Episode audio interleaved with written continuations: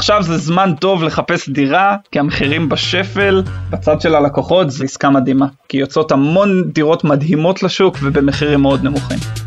היי, אני גיא ליברמן, עורך הנדל"ן בעיתון גלובס, ואתם מאזינים לכסף בקיר. פודקאסט על אנשים שהחליטו לשים את הכסף שלהם על נדל"ן. מי שדיבר קצת לפניי הוא עמרי שגב. הוא בן 30, נשוי ומתגורר בירושלים. עד למשבר הקורונה, הביזנס שלו שמתבסס על נדל"ן ותיירות Airbnb style, ושתכף נציג אותו בפניכם, תקתק לא רע. החברה שלו השכירה כמה עשרות דירות בירושלים לתיירים, והכל נראה ורוד. אבל בימים אלה הוא די בצרות. האמת שאפילו בסכנת סגירה. למה ואיך הוא מתמודד עם המציאות החדשה? כסף בקיר בימי קורונה. בואו נתחיל. טוב, אז לחברה קוראים לייקה לוקל, החברה קיימת מזה שלוש שנים. מה שהיא עושה זה ברמה הפשוטה של הדברים זה שהיא משכירה דירות נופש לתיירים. שזה אומר השכרה לטווח קצר, מה שקרוי Airbnb. Airbnb זה באמת איזשהו ביטוי שהוא שגור בעגה הציבורית, אף על פי שבאמת באמת Airbnb זה פשוט עוד ערוץ שיווק, כמו שאפשר אה, לפרסם בבוקינג, באקספידיה, סתם באתר הפרטי שלך. ותגיד, מי קהל היעד העיקרי שלכם? אז אנחנו עובדים עם דירות uh, יחסית קטנות ובטווח מחירים נקרא לזה בינוני, זאת אומרת לא מאוד זול ולא מאוד יקר ובהתאם הקהל שלנו הוא די רחב. טווח גילאים של בין 25 ל-40, זוגות או זוגות עם ילדים קטנים, חברים, מגיעים בעיקר מארצות הברית ומאירופה, כמעט ואין תיירות פנים, אצלנו לפחות, ואני חושב שזה גם מאפיין אה, גם ערים גדולות באופן כללי, כמו שגם אתה טס אה, בדרך כלל, או כל אחד מאיתנו, כשהוא טס לחופשה אז הוא נוחת בפריז, ברומא, ב whatever, אז אה, ככה גם בשביל תיירות שמגיעה לארץ, מגיעים לתל אביב, לירושלים, והמקומות היותר פריפריאליים הם באמת יותר מתאימים לתיירות פנים. אמרת קודם מחירים בינוניים, מה הכוונה? זאת אומרת, מה טווחי המחירים פחות או יותר? זה ככה רף נאמבר, בוא נאמר 100 דולר ללילה.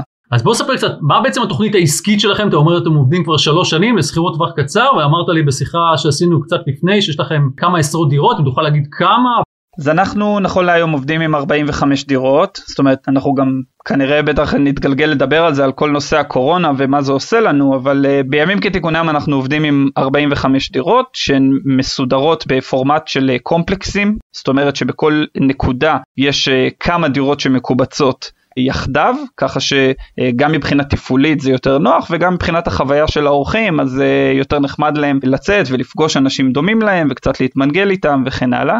מבחינת הפורמט היותר עסקי, אנחנו בעצם עובדים עם, אה, עם אנשים אה, פרטיים שיש בבעלותם אה, חברות נדל"ן. הם רוכשים את הנכסים ועושים את ההתאמה ואת השיפוט של הנכסים ככה שאנחנו נוכל לעבוד איתם למטרה שלנו, שזה השכרה לתיירים. אנחנו סוחרים מהם את הנכסים לטווח ארוך. טווח ארוך יכול להיות שנה זה המינימום כמובן, וזה יכול להיות גם חמש שנים ויותר, זה הכל תלוי בבעל הבית ובהסכם. ואז אנחנו מפעילים את זה באופן תיירותי, למעשה באופן שדי מזכיר מלון. זאת אומרת אם אני מקצר, אתם בעצם שוכרים דירות ומשכירים אותם בשכירות משנה. בדיוק. ובעלי הבתים הם לרוב משקיעי נדל"ן? אז הייתה לזה אבולוציה, כשהתחלנו בתחילת הדרך וכשהשוק היה עוד אה, יחסית בוסרי, באמת בדרך כלל זה עבד ככה שהיית שוכר איזושהי דירה מאדם פרטי והיית מתגלגל אה, באופן הזה. כשאתה גדל וצומח ואתה רוצה גם לעבוד אה, עם scale יותר משמעותי וגם לעבוד בצורה מאוד מסודרת מול רשויות המס וכן הלאה, זה באמת מחייב אותך לעבוד עם בעל דירה so to speak שהוא למעשה חברת נדל"ן ושהוא מסוגל גם לתת לך את ה... שירות נקרא לזה שאתה צריך זאת אומרת מבחינת אה, טיב הנכס וההתאמה שלו לצרכים שלך וגם מבחינה רישומית נקרא לזה אתה יודע עם חשבוניות מס וכל מה שנובע מזה. אז אתם מעדיפים אה, משקיעי נדל"ן? זה גם העדפה אפשר לומר אבל זה גם הכרח, זאת אומרת, אה, לבוא עכשיו לאיזשהו בן אדם פרטי ולשכור ממנו את הדירה, יש לזה משמעויות מיסויות של ניכוי מס במקור, אני לא אלאה לא אותך ולא את מי שמאזין לזה כי זה באמת משעמם, אבל אה, יש לזה משמעויות מיסויות שהן מאוד מאתגרות ובתכלס הדרך הנכונה לעבוד עם הסיפור הזה זה לעבוד עם אנשים שעוסקים בנדל"ן, זה פעם אחת, ופעם שנייה, אם אני לוקח 45 דירות וזה דירה, דירה, דירה, דירה, דירה והכל מפוזר בכל רחבי העיר, זה גם מאוד מורכב מבחינה תפעולית וגם בחוויה של האורחים לפחות בפילוסופיה שלנו של הפעילות של החברה זה פחות מדויק. הבנתי, במילה קצרה אולי למה אתם מתמקדים רק בירושלים? לא סיבה מסוימת, זאת אומרת אני, אני גר פה בירושלים ב... לא יודע, שש שנים האחרונות, התחלתי להתעסק בתחום הזה למעשה במקביל ללימודים בצורה ככה סוג של תחביב עם דירה, שתיים, הייתי יוצא ככה בין השיעורים ואפילו יחד עם אה, מי שהיום היא אשתי היינו יוצאים לנקות את הדירות וחוזרים ופוגשים את האורחים וכן הלאה, זה היה סוג של איזה גם תחביב וגם הכנסה, הכנסה נחמדה. וכשסיימנו את הלימודים הייתה הזדמנות בעצם להתרחב עם זה ולהקים את החברה וזו הסיבה שאנחנו פה. עד הקורונה הייתם רווחיים או שראיתם רווחיות כבר בעין? כן, ברור. תראה, במיזמים כאלה שהם לא הייטק, זה לא איזה סטארט-אפ שמשקיע מיליונים ב-R&D והוא מחכה לרווחיות, אתה חייב להציג רווחיות אה, מהר מאוד. זאת אומרת זה כן נכון שיש השקעה בכל נכס ולוקח זמן עד שהוא uh, תופס במרכאות, עד שיש לו את המוניטין הנדרש בפלטפורמות השונות כדי שהוא יהיה אטרקטיבי בעיני לקוחות, אבל התקופה הזאת צריכה להיות יחסית מהירה כדי ש, שתוכל לצאת לרווחיות. בדרך כלל, שוב זה משתנה בסוג הנכס וכן הלאה, אבל בדרך כלל מדובר על פרק זמן של בין אולי ארבעה לשישה חודשים עד שאת ההשקעה המינימלית שצריך לעשות בנכס לפחות במודל שבו אנחנו עובדים, עד שזה חוזר ובאמת עוברים לרווחיות. הכל נראה טוב, אה? יש רווחיות והתוכנית של הדירות במקבצים מוכיחה את עצמה. אז מה כבר יכול להשתבש? באמצע פברואר כבר אפשר היה לראות איתותים משמעותיים של uh, ביטול פה, ביטול שם, אתה רואה התכתבויות של אורחים שאולי חוששים וכן הלאה, ושם הרגשנו שיש משהו שהוא כבר לא סימפטי, אבל הנקודה, בוא נאמר, קו פרשת המים, זה באמת uh, ה-15 למרץ, שם למעשה אחרון התיירים שעוד היה פה עזב, ולמעשה הדירות התרוקנו לחלוטין מהתיירים שעוד היו לנו, ובגלל כל ההגבלות שאנחנו מכירים, אז גם שום תייר אחר לא, לא נכנס. אז זה, זה ככה הנקודה הכואבת. ממצב של 45 דירות מאוכלסות, או לפחות מרביתן, מה המצב היום ברגע זה? טוב, צריך לומר באמת מה עשינו, כי הרי תיירות אין. אז uh, מהרגע שכל האירוע הזה התחיל, יצאנו עם כל מיני, לא יודע, קמפיינים אפשר לקרוא לזה, או כל מיני מהלכים. בהתחלה ניסינו להשכיר את הדירות לאנשים שצריכים להיות בבידוד. אחרי זה פנינו לכל מיני קבלנים שאולי צריכים מקום לשכן uh, את הפועלים הפלסטינאים שלהם. כי היה סגר וכל מיני עניינים, אז uh, זה גם היה איזה כיוון. משהו מזה הצליח? הסיפור הזה של הבידוד הלך לא רע, אבל זה כמובן לא מתקרב לה, להיקפים של ההכנסות שצריך לייצר כדי לעמוד במה שהמנגנון שלנו מצריך. בתחום שלנו ההוצאות זה השכירויות שמשלמים לבעלי הדירה, צריך להגיע איתם לכל מיני הסדרים. ובצד השני זה באמת ההכנסות. אנחנו בשלב הזה באמת עוברים להשכיר את הדירות לטווח ארוך, עם איזשהו סעיף יציאה הדדי של הסוחרים ושלנו, מתוך אה, הנחה שלפחות בחצי שנה הקרובה לא תהיה תיירות בהיקפים משמעותיים, ומתוך תקווה מצד שני ש, שכן התיירות תחזור, וזה לא משהו שענף שממש אה, נגמר לחלוטין. אני משכיר היום את רוב הדירות עם חוזה ארוך טווח ועם האפשרות באופן הדדי אגב גם של הסוחר וגם של המשכיר לסיים את השכירות בהתראה של בוא נאמר חודש. של הסוחר האמת זה היה מקובל עד היום. מה שאני מכיר בתור סוחר זה שיש לך או את האופציה למצוא מישהו שיחליף אותך ראש בראש או באמת לתת איזושהי התראה אולי טיפה יותר ארוכה של נגיד איזה חודשיים או שלושה או משהו כזה ובאמת אנחנו יוצרים אה, כאילו הדדיות מהצד שלנו עם איזושהי הבטחה באמת לסוחר שלפחות ב, בוא נאמר ארבעה חמישה חודשים הקרובים אנחנו לא נוכל להפעיל את הסעיף הזה. כדי שתהיה לו איזושהי ודאות שלפחות ב, בוא נאמר בחצי שנה הקרובה הוא יכול באמת להשתקע. אז אתם מנסים היום במקביל גם לפנות לבעלי הבתים ולהגיע איתם לאיזשהם הסכמים וגם מצד שני לנסות אולי להוציא דירות לטווח ארוך בעצם לשוק הרגיל?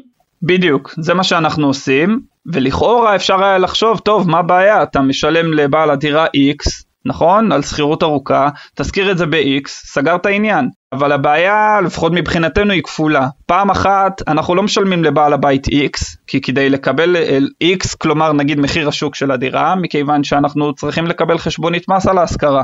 אז אנחנו משלמים נגיד X פלוס משהו. ובצד שלה עכשיו של להשכיר את הדירה לטווח ארוך, אז היום השוק לא נותן לך X על מה שהדירה שווה, מכיוון שיש, א', יש הצפה עכשיו בשוק של הרבה מאוד דירות שחזרו ועושות משהו שהוא למעשה די דומה למה שאנחנו עושים. וב' יש איזשהו, אה, איזושהי סטגנציה ואיזשהו, אה, בוא נאמר הרבה אנשים מאוד קשה להם לשלם היום את דמי השכירות שהורגלו לשלם, יכול להיות שהם גם רוכבים קצת על הגל ומנצלים את ההזדמנות, זה כמובן אה, גם אפשרות, אבל בבוטום ליין מה שאנחנו נכניס כתוצאה מהדבר הזה לא הולך להיות שווה למה שאנחנו אמורים לשלם במקור, ולכן ההירתמות או ההתגייסות של בעלי הדירות היא, היא הכרחית. חושש לחיי החברה כיום? ברור. מי שלא חושש, אני חושב שהוא, אה, שהוא מבולבל לחלוטין. זה, א', אין לנו שום ודאות ש... מתי התיירות תחזור, וגם אם היא תחזור אז באיזה היקפים היא תחזור, אין שום ערובה לזה ש... שהשנים היפות שהיו, ובאמת היו שנים יפות, והפריחה של התופעה הזאת שכינית אותה דירות ה-Airbnb ש... שראינו בשנים האחרונות, היא באמת תוצאה של ביקושים מאוד מאוד גבוהים, סף כניסה מאוד נמוך לשוק, אז באמת הייתה תקופה מאוד יפה שכל בן אדם שהוא אפילו לא, אתה יודע, הוא לא מתיימר אפילו להיות מקצוען, הוא סתם שם דירה בשוק וזה במרכאות הולך לו, זה מעיד על השנים היפות שהיו. אז אין ערובה שהדבר הזה יחזור. אז הפעילות תקועה, וכמובן שלא רק אצל עומרי. מדיווחים שאנחנו מקבלים בגלובס, דירות רבות ששימשו לשכירות טווח קצר מוצאות את עצמן בחזרה בשוק הרגיל. אבל לאן מתקדמים מכאן? ביקשתי מעומרי להסתכן ולתת את התחזית שלו. אני מעריך שיהיו לא מעט שחקנים שייצאו מהשוק, או מטעמים כלכליים שממש פשוט לא יהיה להם איך לשלם, בעלי הדירות שלהם אולי לא יהיו נכונים להתגמש והם למעשה יצאו מהשוק, או שאולי אפילו פשוט יימאס להם, אתה יודע, הם יגידו יאללה מה אני צריך את הדבר הזה עכשיו שנה לעבור סבל ומי יודע מה יהיה וכן הלאה. אז בשורה התחתונה אני מעריך שההיצע שאפיין את השנתיים האחרונות, אפרופו מה שאמרתי על סף כניסה נמוך וכן הלאה, אני חושב שההיצע יצטמצם משמעותית. אני מעריך שיהיו גם כל מיני מיזוגים, זאת אומרת שכל מיני חברות או אנשים יתאחדו. אני גם רואה הרבה שיח על אנשים שאו שרוצים למכור את הפעילות שלהם בפרוטות, או אנשים שרוצים להשקיע, זאת אומרת ש, שמבחינתם יש פה הזדמנות, ובאמת יש פה הזדמנות, זאת אומרת מי שמאמין בתחום הזה, ומי שיש לו כסף בכיסים, זה, יש פה הזדמנות אה, יוצאת דופן. מתי להערכתך נראה פה עוד פעם תיירים בישראל? אין לי מושג. אני, כמו שאני מנהל את הסיכונים שלי, אני נגיד נערך עכשיו להשכיר את הדירות לשנה. אם נראה traffic לפני, אז אה, זה יהיה מדהים, ואז אנחנו נסיים את ההסכמים שיש לנו עם הדיירים. ואם כן התיירות תחזור, אז אולי הפסדנו איזה כמה חודשים, אבל אני נערך עכשיו לשנה של אה, שנת בצורת. יש איזשהם צעדים מהממשלה שחשבתם שיעשו, או שאתם מקווים שהם יעשו, וטרם קרו? ההנחת העבודה שלי זה שלא יקרה הרבה, זאת אומרת אין לי שום תקווה או ציפייה. חייב לומר שזה עצוב כמובן, כן? כי אנחנו, החברה שלי היא עוד חברה יחסית קטנה ביחס לענף כולו, אנחנו משלמים כמובן אה, הרבה מאוד מיסים, וזה מצער שאין אפילו את הציפייה, אבל זו האמת. טוב, יש עוד משהו שאפשר ללמוד? כי אמרת דברים אה, סופר מעניינים שפחות מכירים אותם ביום יום. תשמע, יש הרבה, זה תחום ענק, אני חושב שהוא מעניין גם מבחינה תיירותית, אני חושב שהוא תופעה מרעננת שאנחנו רואים אותה בשנים האחרונות, ובקבועי זמן מאוד קצרים של כל שנה אנחנו רואים שינויים מאוד דרמטיים בתחום הזה, וגם בהיבט הנדל"ני וגם בהיבט של מדיניות, של ממשלה, שכרגע אין כל כך בתחום הזה, זאת אומרת, אני חושב שזה תחום שהוא באמת מעניין, ואנחנו נראה עוד הרבה התפתחויות בתקופה הקרובה. דווקא מהבחינה הזאת אם כבר אה, היו שם התפתחויות שהגיעו יותר מכיוון של תל אביב שלפני המשבר דובר על זה והם אפילו התחילו לעשות כמה צעדים למיסוי שונה בארנונה של אה, דירות אה, שכירות לטווח קצר.